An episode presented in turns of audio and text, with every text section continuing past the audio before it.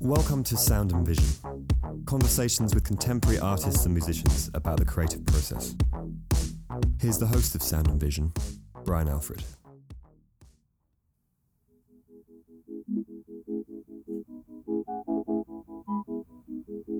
Dan Walsh is a painter, printmaker, and bookmaker based out of New York.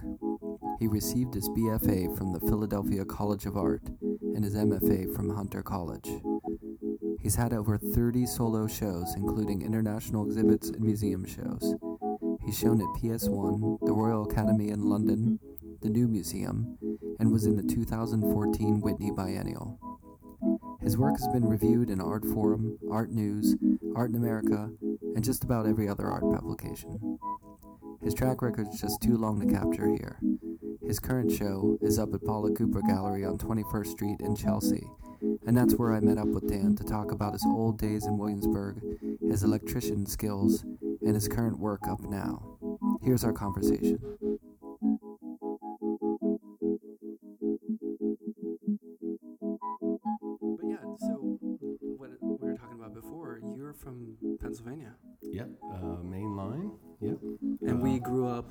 Dad went to Villanova University, so uh, I guess that's why he settled in, the, in that area. Yeah. Uh, yeah. What did your parents do?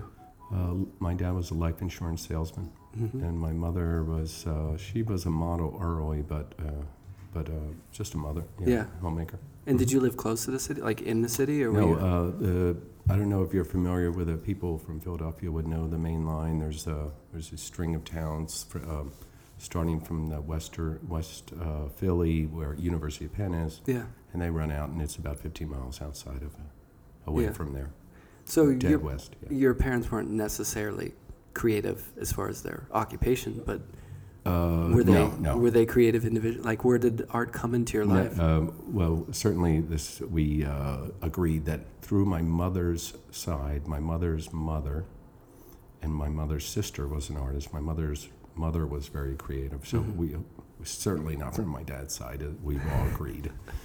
so. Uh, now, did um, it? Did, yeah, yeah, and um, she was um, my mother's sister was uh, definitely an influence on me, and Yeah. uh, and um, helping me, uh, uh, whatever, supporting me. yeah. Did you have a good art teacher in in high school, or Uh, I mean, Philly's an art Not- arts town. You know what I mean? There's a uh, lot. yeah, yeah.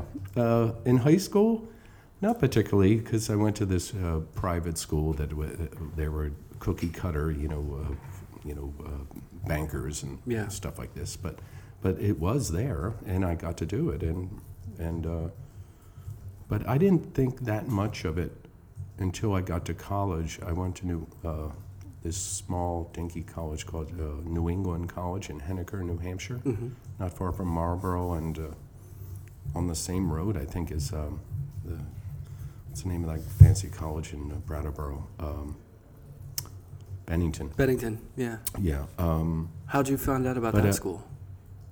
What because drew I you wanted to. I know this sounds funny, but I wanted to study forestry management. Forestry and they, management. Yeah, and they had, you know, just uh, just hang out with the trees and, Yeah. and you know, you can imagine. Um, and, but I was, I, I could uh, definitely say that I was kind of a lost soul at the time. Yeah. But uh, but I was always good at art and took some art classes, and the and the teachers there, the art teacher teachers there said. Um, when I made my first oil painting, you know, some, you know, some still life with a bunch of reflective. They said, "Is this? How long have you been painting?" I said, uh, "This is my first painting." You know, of course I drew. Yeah. Said, "Well, well we think we all agree you've got to get yourself to an art school." So we used the next year to develop a uh, portfolio. Wow. They did that. They saw that, and Yeah, that's great. and so that was um, like any young person who wants to be good at something and wants people to appreciate something that they do. Uh, so that's what I did, and uh, went to Philadelphia College of Art. So I lost a year in the translation, but uh, but that's where the good teachers were. Yeah. Yeah, Well, you had to go to Vermont to find uh, New Hampshire, yeah. to or Uh-huh. New Hampshire. Yeah, yeah.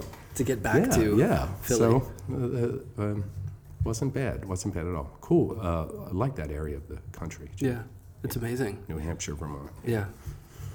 So when you got back, you went full on into art. Yeah, and all this, all of a sudden, I was interested and uh, engaged, and I met some really great people that we were uh, friends with right away. Uh, really, and we had this little group and put on our own shows, and very dynamic, cool people, really talented. Yeah. And that was a real inspiration too. So it was it was perfect. And what time was this around? Like what years? Uh, this would have been se- uh, this would have been 80 to 83. Mm-hmm.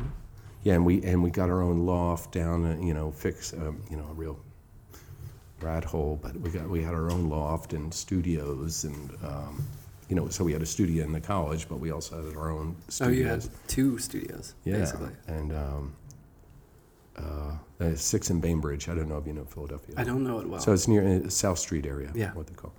So uh, and and back then, you know, of course, it was really cheap, and um, all these towns have changed so much.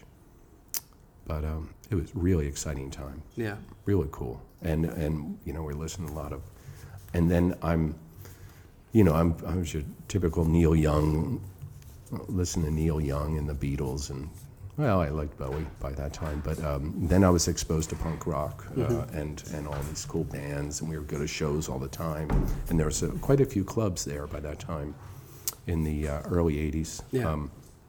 so we had all kinds of fun, and did some uh, pretty interesting, had some really cool drug experiences and Yeah. stuff like this. And, Was the punk scene in Philly? Was oh, it pretty definitely, vibrant? Yeah, And it was like the South Street area. Uh, Because that always no, seemed was to be an East area. Side Club was on. Um, it wasn't there necessarily, but Mm-hmm. but there was this one place where I remember the Ramones played. Uh, I can't. It's just too long ago. Did but- you see it? You saw the show? No, I did not Wow. see that show.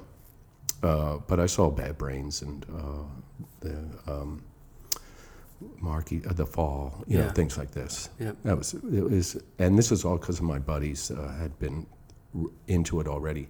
But don't forget that um, you're talking to the wrong person about, you know, that kind of music. But uh, but everyone tells you that it was already over by '78. or yeah. you know, that's what the aficionados say. Right. I don't know. Do you agree? But it it, was still like- great for me. I mean, I Yeah. was totally into it. Uh, but there were some clubs on right on uh, Broad Street, and, uh, and there was one on South Street. But uh, yeah, So you we were, had some great great times. Yeah. really fun.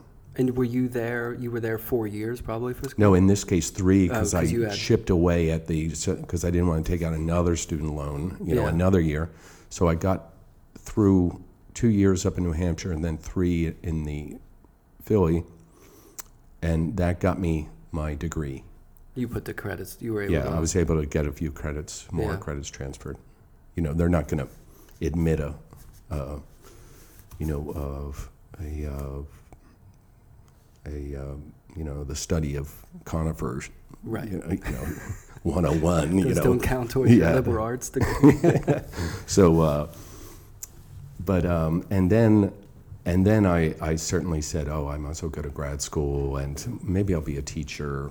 You know, we were just talking about Mm-hmm. Yeah, that. yeah. Uh, maybe be a teacher, but hell if I'm not going to go up to New York and at least say I've been there.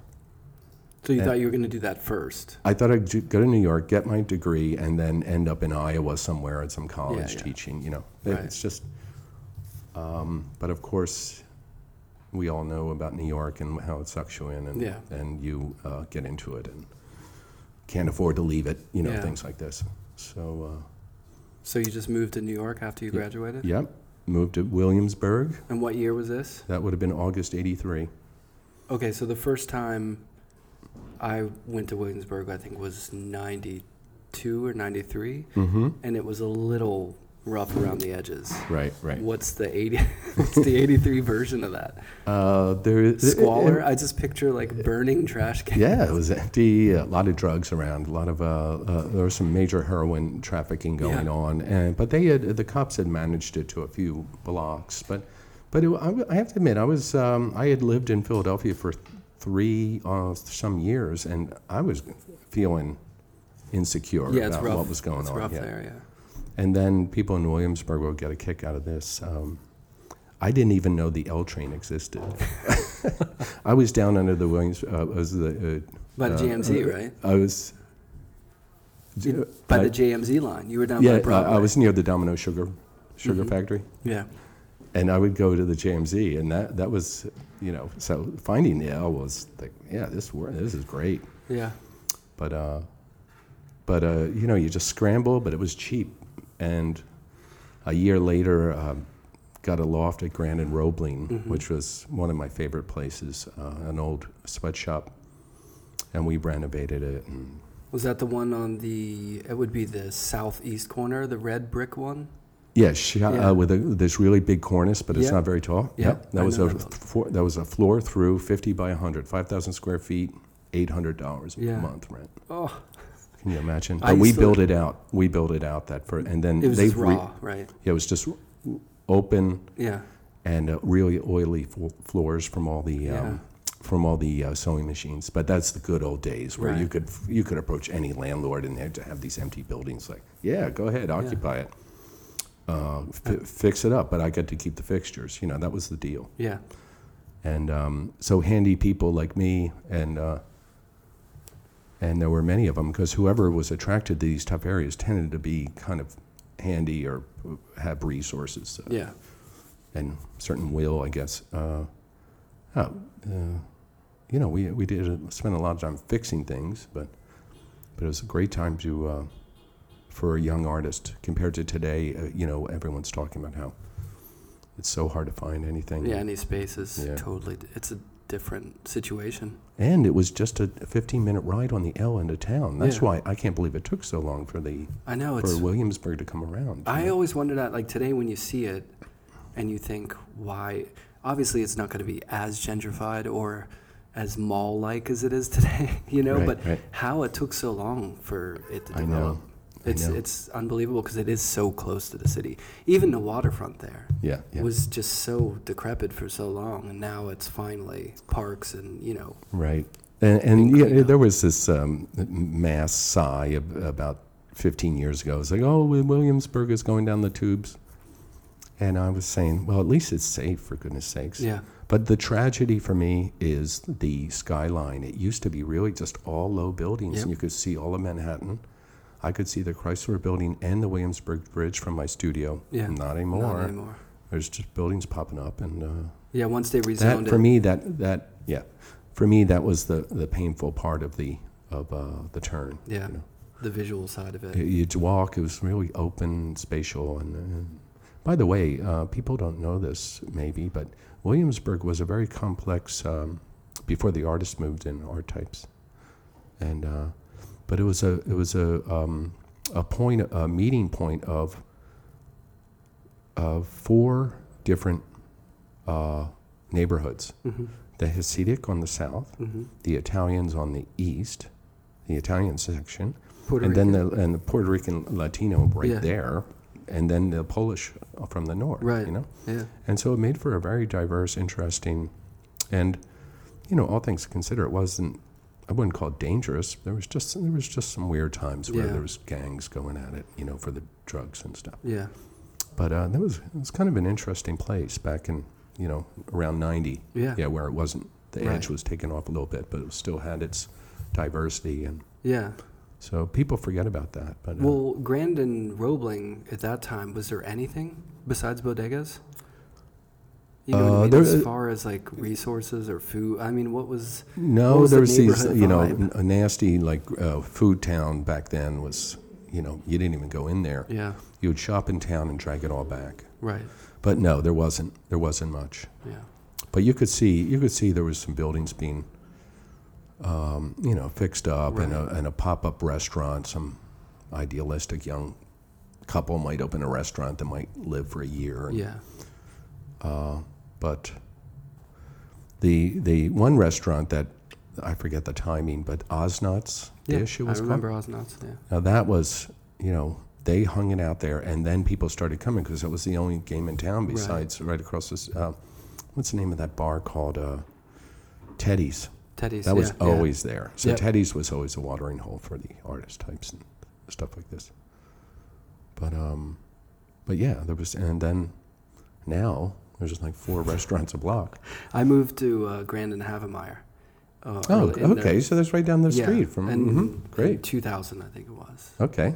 Are you in one of those big white one uh, cast? No, I was in a small building that was catty corner to the old ballroom dancing building. mhm. This is now like Lodge, that restaurant. And Uh-huh. There's Atlas Coffee Shop. But I was, um, I moved in there, and I remember the only thing there was just the Stinger bar. It was called the Stinger.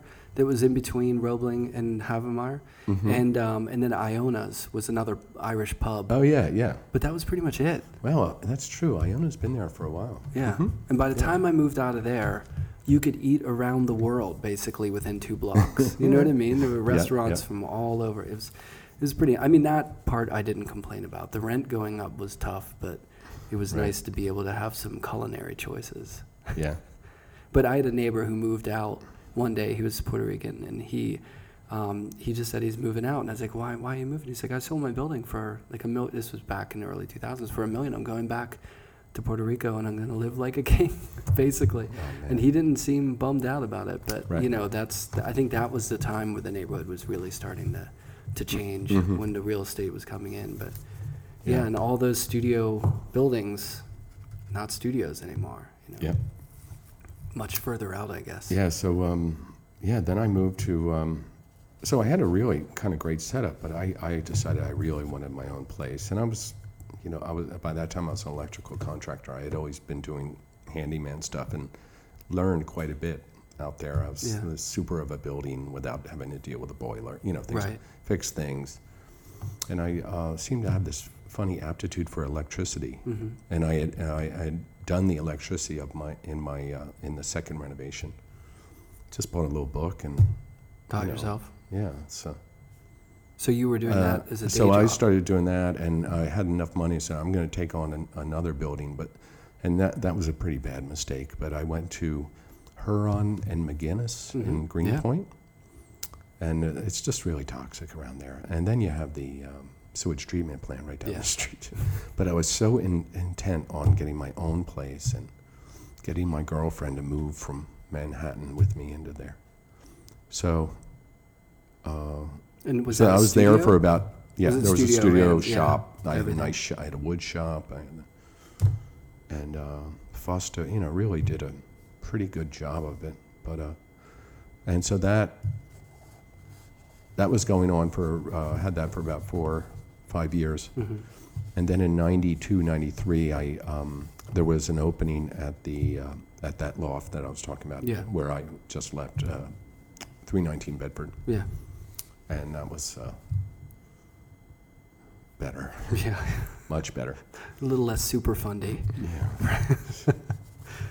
Yeah. So, uh, but I've, I've, uh, all, like we were saying before, I've been very, uh, lucky. I put in my time though. I've Yeah. renovated, like, I don't know how many lofts, uh, but I've been very fortunate with my studio, studios Right. and getting time to work. Yeah. And that's the. Which is a real gift to making work. So what were you making at that time? Large scale paintings or Yeah, yeah. Uh, I always liked large scale paintings. Uh, so by 92, uh, I don't know, you know, this is print, uh, written out somewhere in a catalog, but by 92, I had kind of, I was- kind of buying into, uh, I had always been like a, a color, uh, in, for instance, in grad school at Hunter, I was doing these what would be called slow abstract expressionist paintings, very slow. Uh, my teacher said it's like Giorgio uh, uh, Giorgio Cavallon, hmm um, and so that's kind of a second tier Abex guy. But um, They were kind of composed in a way, like you, as far as slow, or they were just they uh, took slow and time. no slow is in not this slap Right. slap you know huge paintbrushes, quick gestures of a de Kooning. Yeah. they were slow and considered, and so they still had a deep foot in the in the modernist, like you know the Matisse and the. But they were abstract paintings, Yeah. and uh, color definitely color oriented, very saturated, and um,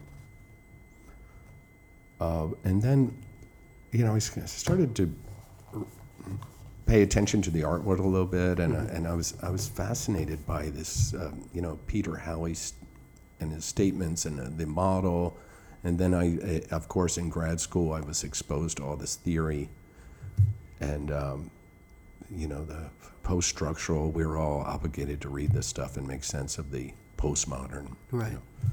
And so, I, uh, again, I was young and earnest and wanted to wanted to give it a whirl. You were know. taking it in. I, I knew where I stood and that I was not relevant, except that you know to myself in the studio.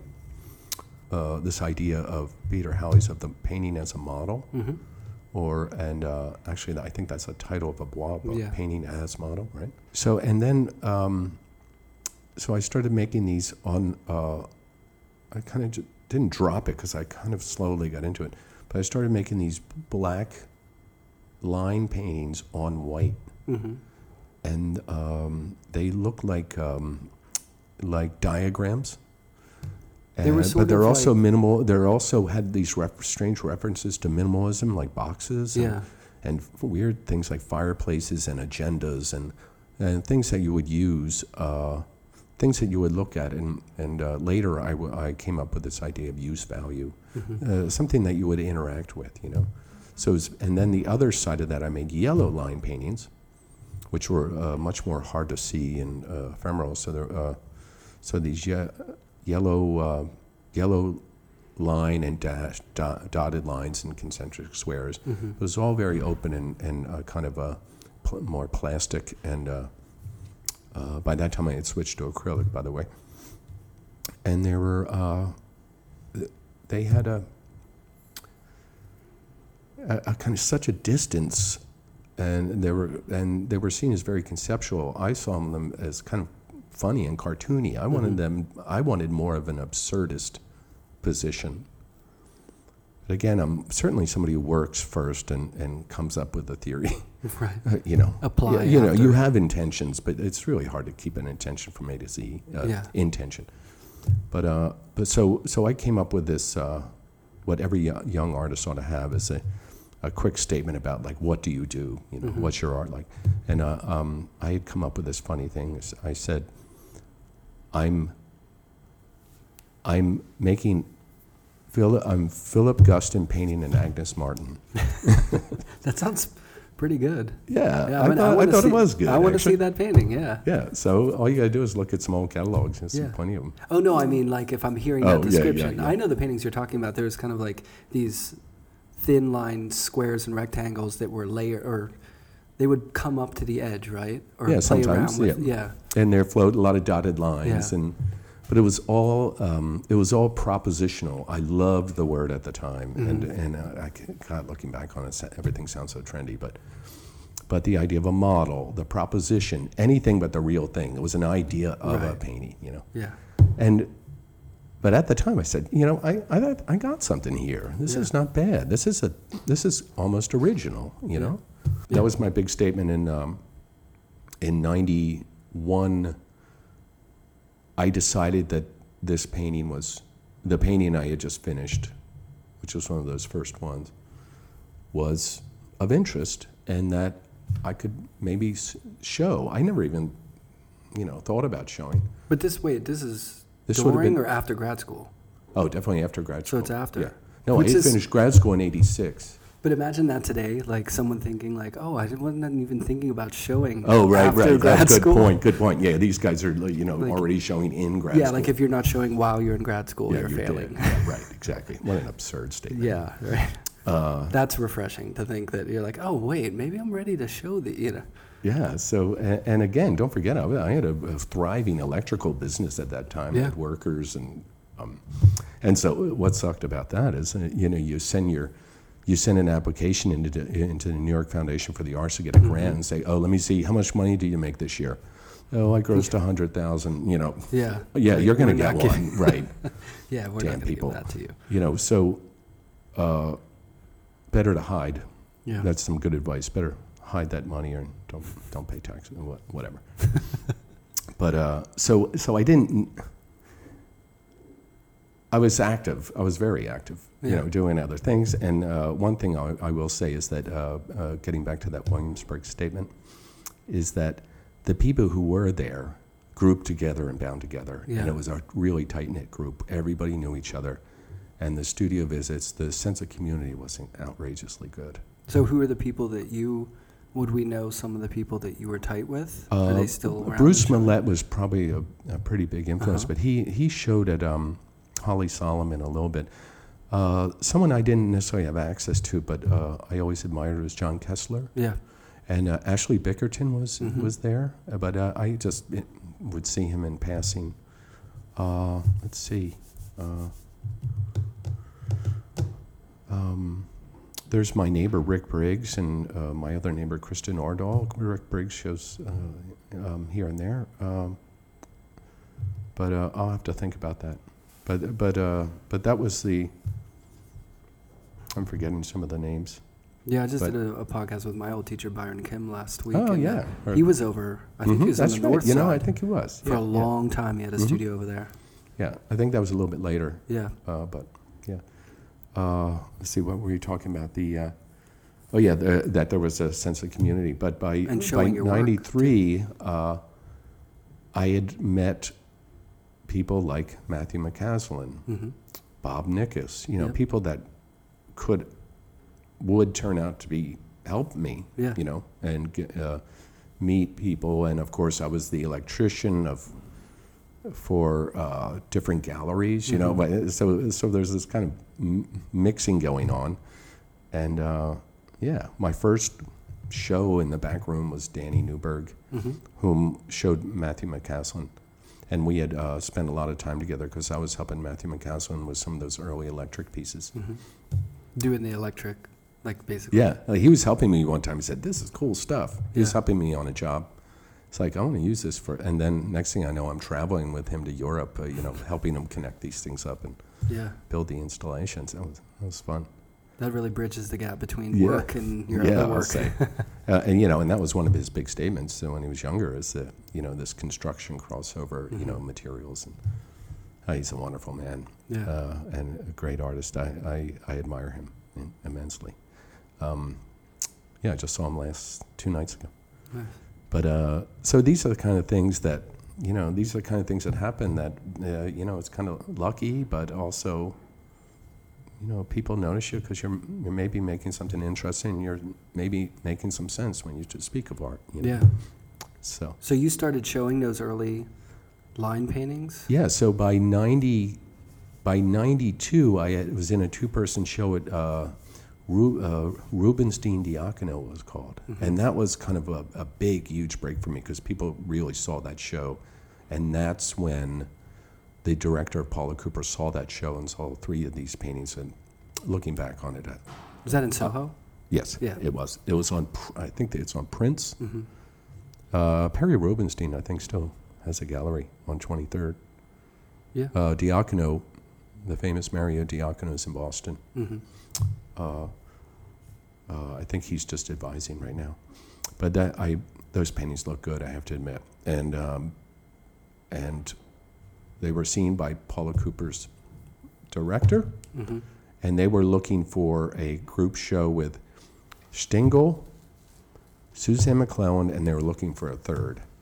And so they wanted a diversity. You know, you can imagine uh, Rudy Stingel's work, and Yeah. so I think I was a good fit. Mm-hmm. And I had some relationship to minimalism, which I'm sure Paula and the gallery were kind of missing because they had such a great tradition behind, Yeah. you know, with the with the Judds and the Andres and the. So, it was you know, call it luck, call it whatever. It it it, it, it somehow was a good fit. So Paula came over, spent hours there looking at old work and making sure I wasn't you know, a one hit you know Right. wonder kind of guy. You know, Yeah. saw the development and Yeah. uh, next thing I know, I'm in a group show at Paula Cooper. And then two years later, I'm represented by her. And what year was that? That would have been 93 for the group show and 95 for, I think January 96, I had my first one person show there. Yeah.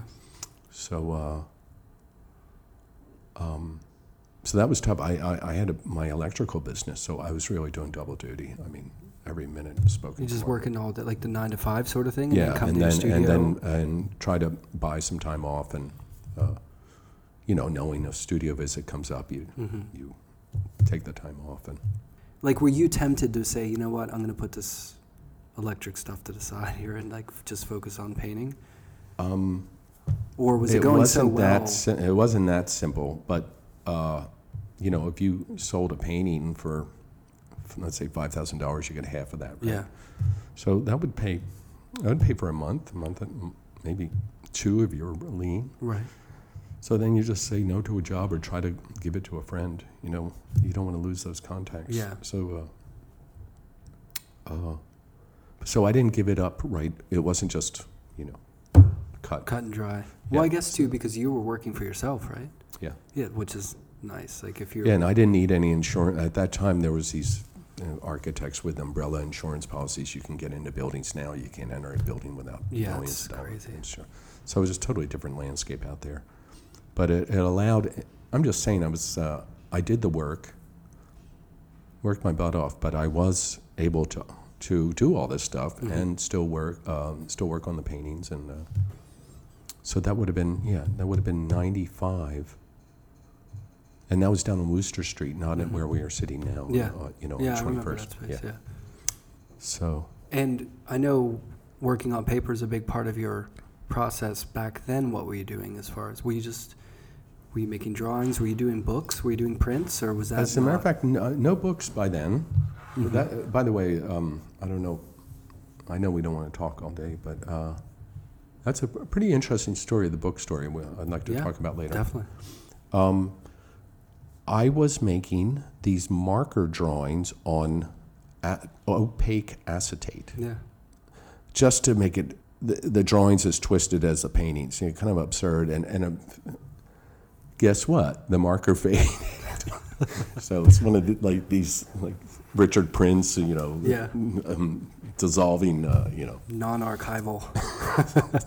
But they were they were kind of interesting. well, and it- plus it just glides on that. You know that right. yeah, That and they they were kind of chunky and, and simple, but it was just you know marker, same yellow marker and on uh, opaque acetate, which is very interesting Yeah. material. I don't know if you've ever checked Yeah, it yeah, out. Yeah, definitely.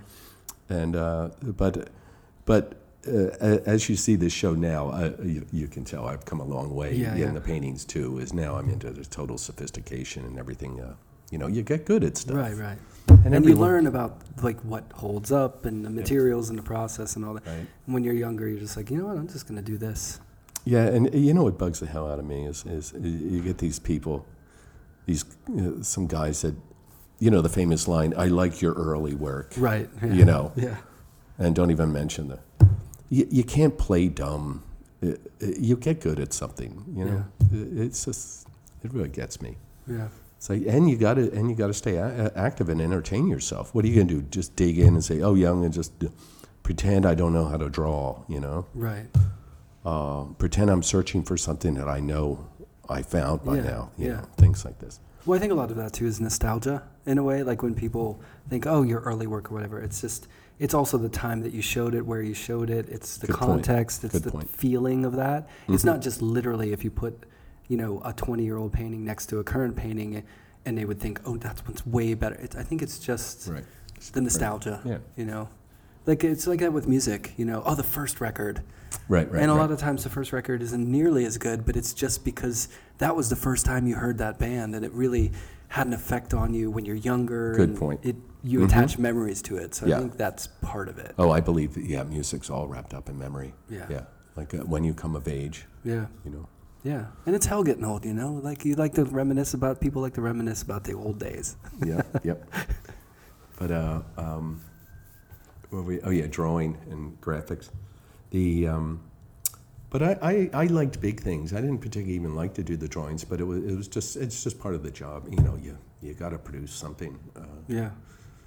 but uh, So was But I did a lot of sketchbooks then, uh, a lot of drawing with pencil and, and coming up with ideas. And Were you doing that in the studio or were you taking it around? Were you no, like I, a- I just in my studio. I just Yeah. I had not a lot of them, but Right. uh, but pretty interesting stuff. And I used to scavenge through uh, mostly architectural books and, Mhm. and just draw facades and yeah. you know think about ways of uh, of doing these paintings and what could work. It was like almost conceptual sketching in a way too, right? Yeah, like just, uh, different. Well, no, just ways of um, uh, different ways that lines could be put together and, Yeah. and, and be ref, you know vaguely architectural, but also a model, and you know just using uh, using architecture, especially the facades, Mhm. uh, as as ways of, um, you know, maybe that's what led me to this more architectonic, I uh, was just thinking you know, about some of the forms in the show up now. yeah, Well, not only is there seemingly like an architectural approach to the way that you're building the painting with these stacked forms, whether you are or not, it just has that appearance. Mm-hmm. And then there's also just visually this kind of structural, you know, kind of event happening within the painting. I Mhm. mean, is that now, like, I'm not too familiar with your sculptures that you're doing, but there's sculpture. Well, I, I, I uh, it's it's been quite funny. The um, I s- thought of them as propositions or props for for uh, this small room installation. I thought it was just going to be more a conceptual installation Mhm. with the with that orange painting, and there was another painting that didn't make it, and the two sculptures, and that was going to be the room. yeah. And uh, and then uh, Paula came back. Um, she was uh, not in the gallery. She came back and said, "You know, let's get these in the big room." Mhm. So all of a sudden, they're sculpture. As far as I can tell, they're sculptures. So Yeah. no, but uh, I have done a lot of building. I'm very handy, and uh, and I've also made um, at least eight installations of of phenomenal uh, phenomena in, Yeah. uh, perceptual situations. You Mhm. know, and uh, I would be best known for these tape wall drawings, Mhm. which is not a new idea. You know, the Mel Bochner's of the world, and uh, um, so I I've have I've I've done things like I would call it site specific work, Yeah. you know. But these are autonomous. I mean, you could move them around, and Yeah. so it is a little bit different. But it's not it, it's not new. I don't think of this as new for me, but uh, uh, one thing I should say about these quote unquote sculptures is that I had a the good fortune to, to do to do a collaboration with my sister. So uh, my sister Lexa Walsh is also Mhm. an artist. She's Mhm. my youngest sister, and uh, and we did a um, we had a collaboration. Me coming uh, the the proposal was basically me coming from an interact interactive interactive perceptual position. Mhm. You know, like mandalas. You know how Yeah. you look at something and I talked about agendas. You know, you, you would apply yourself and hopefully learn something or be a vehicle for something.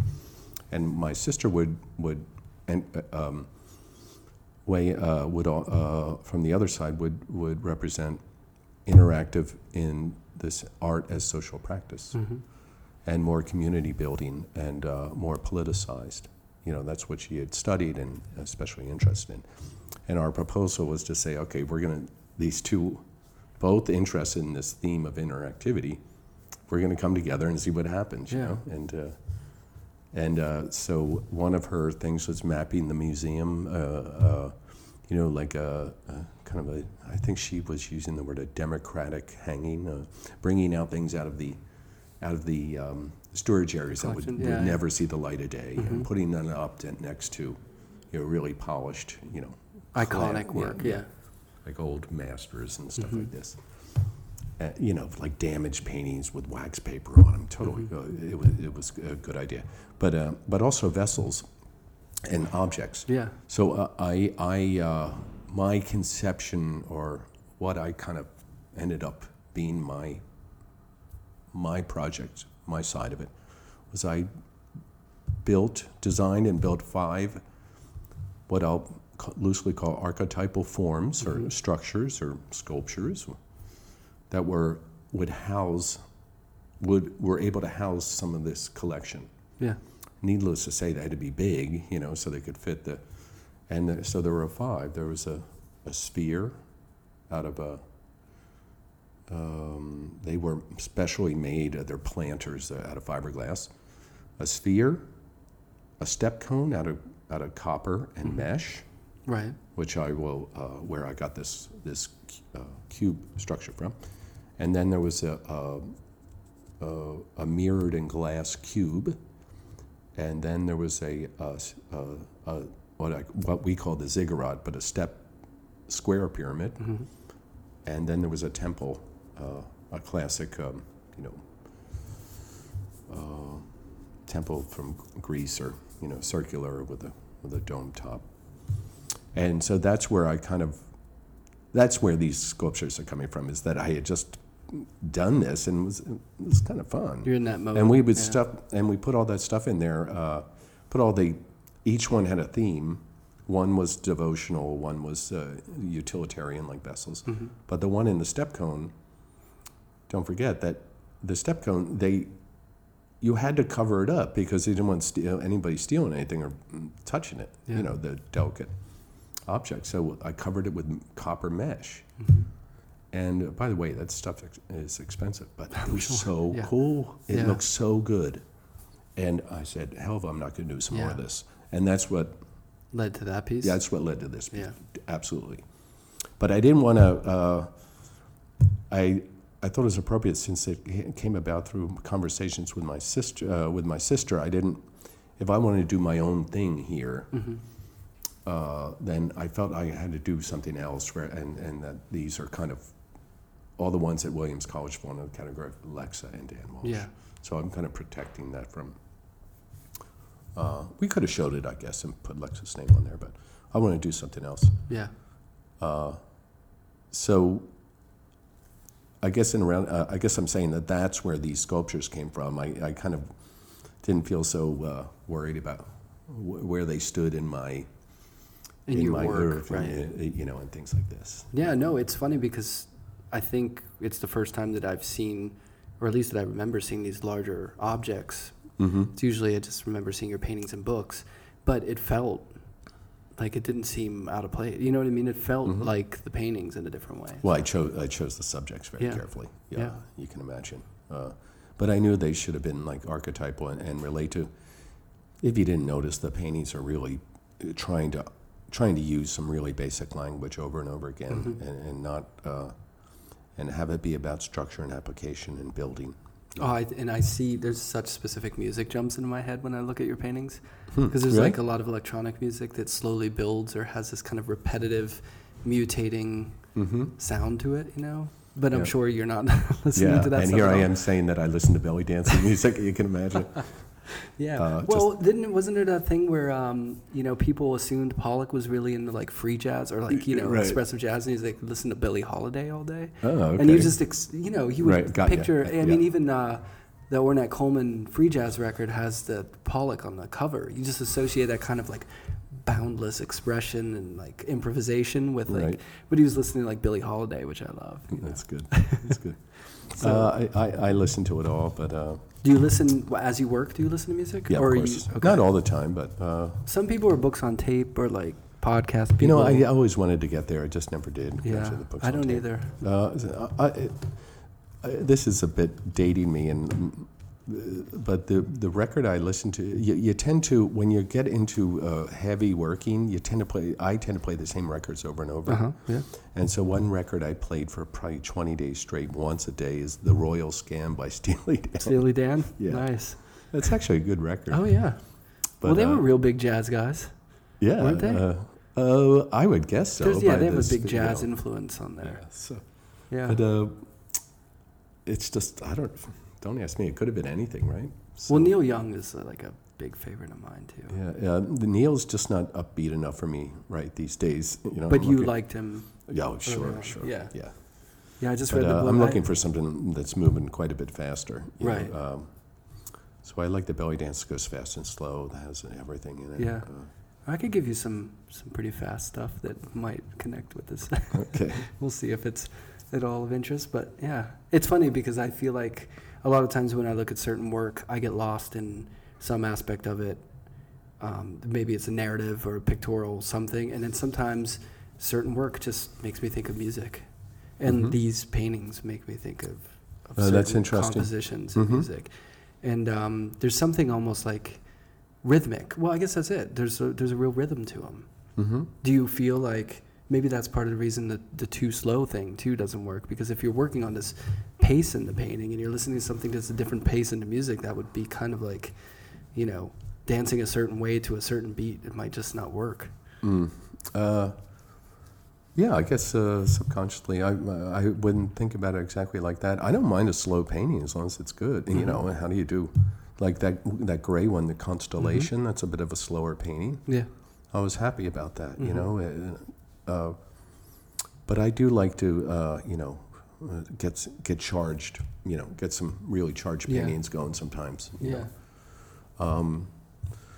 The thing you got to watch out for was someone like me, in that in that I'm into this whole Morse code of putting pieces together. Is uh, that uh, you know decorative painting is lurking behind every corner, so you really got to kind of keep it together and, and manage that. And usually, um, I my natural instinct is to move toward a more of a uh, uh, uh, sepia palette. You Yeah. know, get into browns, and, and that way it's like toned down enough so I can still get get on with the form Mm-hmm.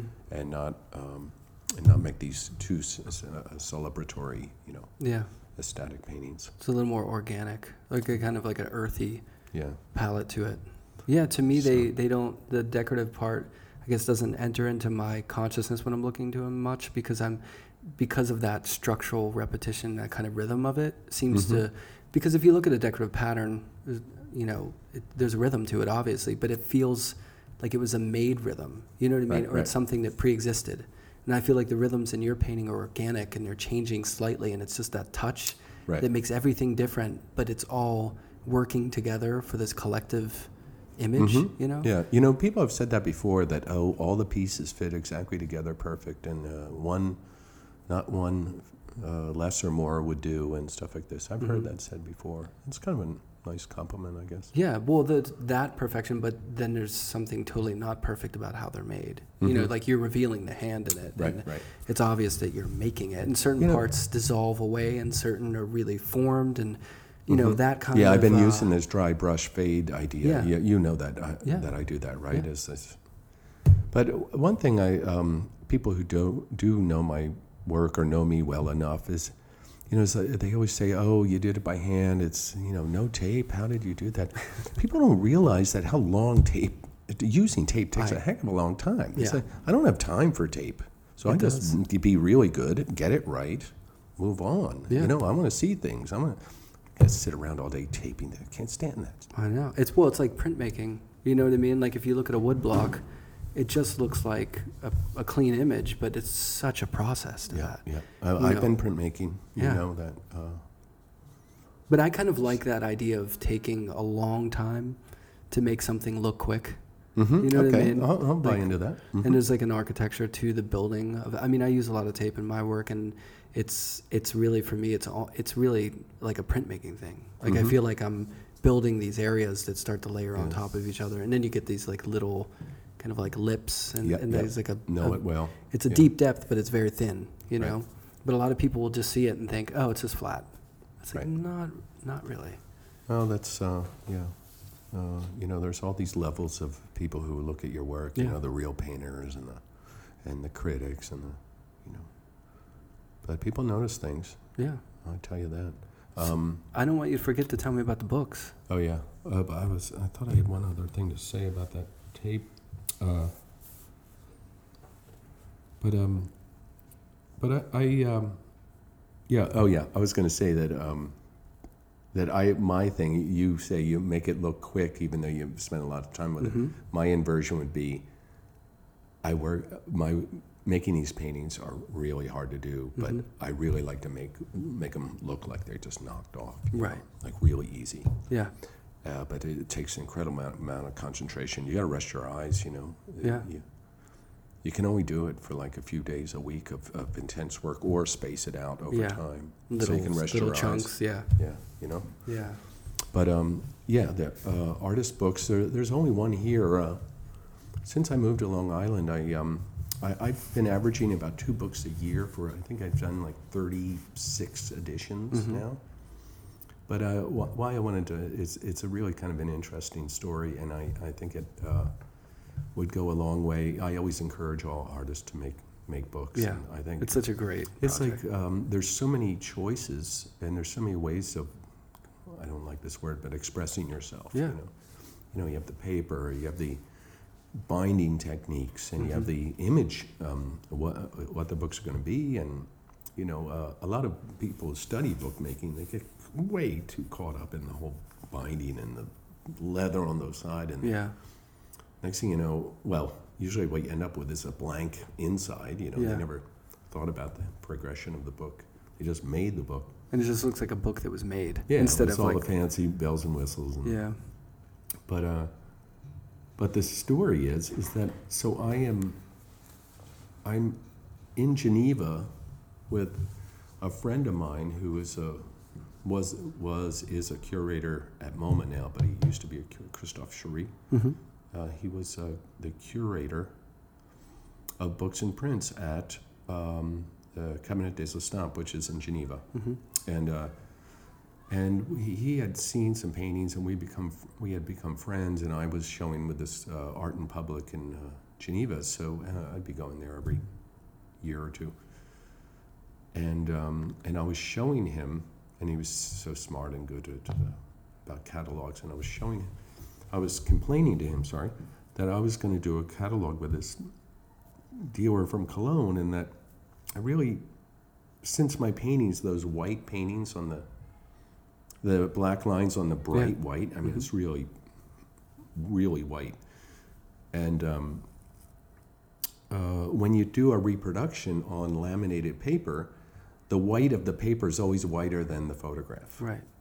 And then it looks like the paintings are gray. You, you know the same. Mhm. You know, Yeah. It's a, such a problem. You know, uh, you can imagine anyone who makes white paintings is. So the uh, needless to say, the thing to do is you pan. Uh, I forget the word for it. You pan away and you you pick up the. Uh, you go to the edge of the page with the photograph and Mhm. get rid of all the the white border, and you show the floor, that kind of thing. Yeah. You give it like something else. There's a word. There's a word for it. You know, a bleed all the way to the end. Yeah. I think it is. And I was saying to to Crystal, I said, you know, this is this is not good for the paintings. I, I just even with the bleed, it's uh, you know, I feel like doing. Um, I thought it'd be. I think it'd be great if I could do some tip ins. You know, like buy the paper and and you know the old style. Yeah. Tip, you know, the tip in with the glue. And, and then you could get the paper have be off white because it wouldn't be laminated, Right. you know, it wouldn't be photo paper. And and he had just started a small publishing house, house with his buddy Lionel uh, Lionel Bovier. Uh, and he said, you know, that's kind of a cool idea. I'll publish that book, you know, if you Yeah. want to do it. And one thing led to another, and uh, after after much uh, work, and um, I came up with this with this idea of hand painting my paintings in a book Mhm. that I would make, or in a, it's kind of a loose folio, but it was a book with that, that wasn't bound. And then, uh, so then it started getting interesting. And then, and then on top of that, we, with letterpress, I designed some kind of architectural references where these paintings would sit. Mhm. So there was this kind of inversion of the the the the, archi- the lines, the letterpress lines, where it had a lot to do with what my paintings were. They look like my paintings Yeah. anyway, but they also doubled as uh, once you put a painting inside, it doubled as an architectural reference. So Mhm. it's this strange uh, kind of inversion and um, inclusion of both both reads of Yeah. uh, uh, ways of reading the work, two ways, and. Uh, and uh, so, and then it was it was a little too ambitious. We did 52, and just to make my life harder, I decided to make each one different. Each one had different paintings, but they usually were grouped in in uh, like five locations, and then the paintings would. Then I had one book where the same painting is seen every time, you know, in different uh, situations. It was, it was I have to admit it was really cool and Yeah. really good. It And sounds that- like a hundred times more work than the show. yeah, and I, I like, and my hand was, you know, uh, uh, uh, not working by yeah, the end. you I can imagine. But it was really clever, and uh, so so there I am saying. Then I do another book, and so I, it led me into this whole cataloging my cataloging my own work hmm and making catalogs. And next thing I know, I'm doing these uh, embossed embossed books where I made paintings, and they it's like a Russian doll. They sat inside each other. Yeah. Have you ever seen that Yeah, book? yeah.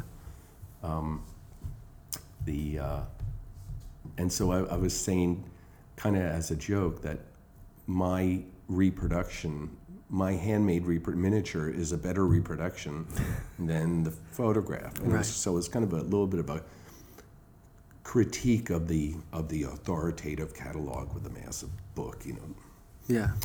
uh, the museums would put out and stuff. So it was, it was kind of a, but that got me, those, that early book got me into bookmaking. Yeah. And uh, only after about the 10th or 15th did I uh, start moving away from the idea of uh, the catalog or the comparison of, um, of information. Now it's just anything goes. Yeah, and do just all doing kinds what of you wanna do. You know, all kinds of things. It's just like an extension of your work now, right? Yeah, You're not. It's not so much the Mhm. publication, but just you're making But- art in book form. Yeah, so um, you know, I could. It's just great to be exposed to different things, like this succession of images. You know, um, complex things. But you know, like I said in the beginning, the the books are. You know, there's so many decisions to be made. There's so it's so much fun and very complicated. Mm-hmm. You know, uh, there's simple ways of doing it, and there's, uh, you know, I like complicated. Yeah. I don't know, but. Uh, Do you still do occasional regular catalogs where it's just images? No, although I, I do, if I had time and money, I do, I am threatening to do another one of those with the, with all the diptychs that I've ever done. Mm-hmm. Would love to do that. But uh, basically, I have an assistant who helps me with the, uh, with the computer and feeding the information through a computer into the 4900 Epson. Mm-hmm. And that is a, a way of me continuing to do artist books and not, I just don't have the time. But it, it's been a, it's been a really interesting journey. Did you see this new one out here now? Yeah. Yeah, I, well, I didn't look through it yet because I need assistance. Oh, right.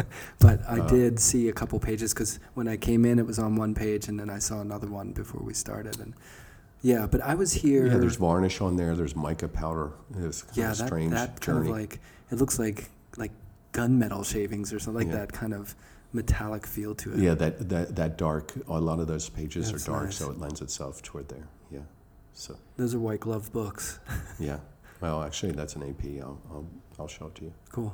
Sounds good. But um, they um, they the gallery's obligated to treat it that way. Of course, I would not do that in my own studio. Yeah, but it, over the course of a week with all the people coming in, nothing could be destroyed by the time. yeah, like at MoMA when I showed some books, I had to sign a waiver. Oh, really? that, you Yeah. know, we cannot. We'll try, but Right. we cannot take responsibility. Yeah. So Well, the show looks really great.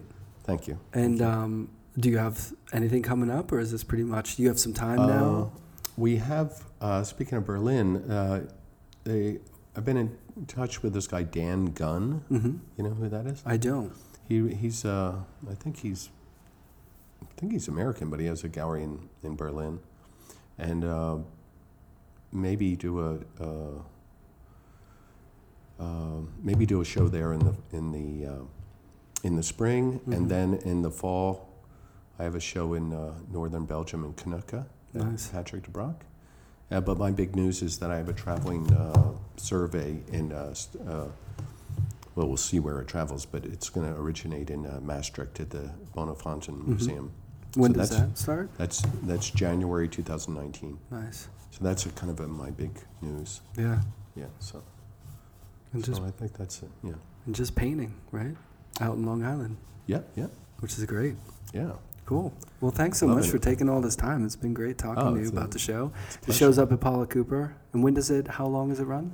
Um, Until how long is this show? February fourth. February 4th. Great. Yeah. So everyone should come check it out. Thanks a lot. Thanks.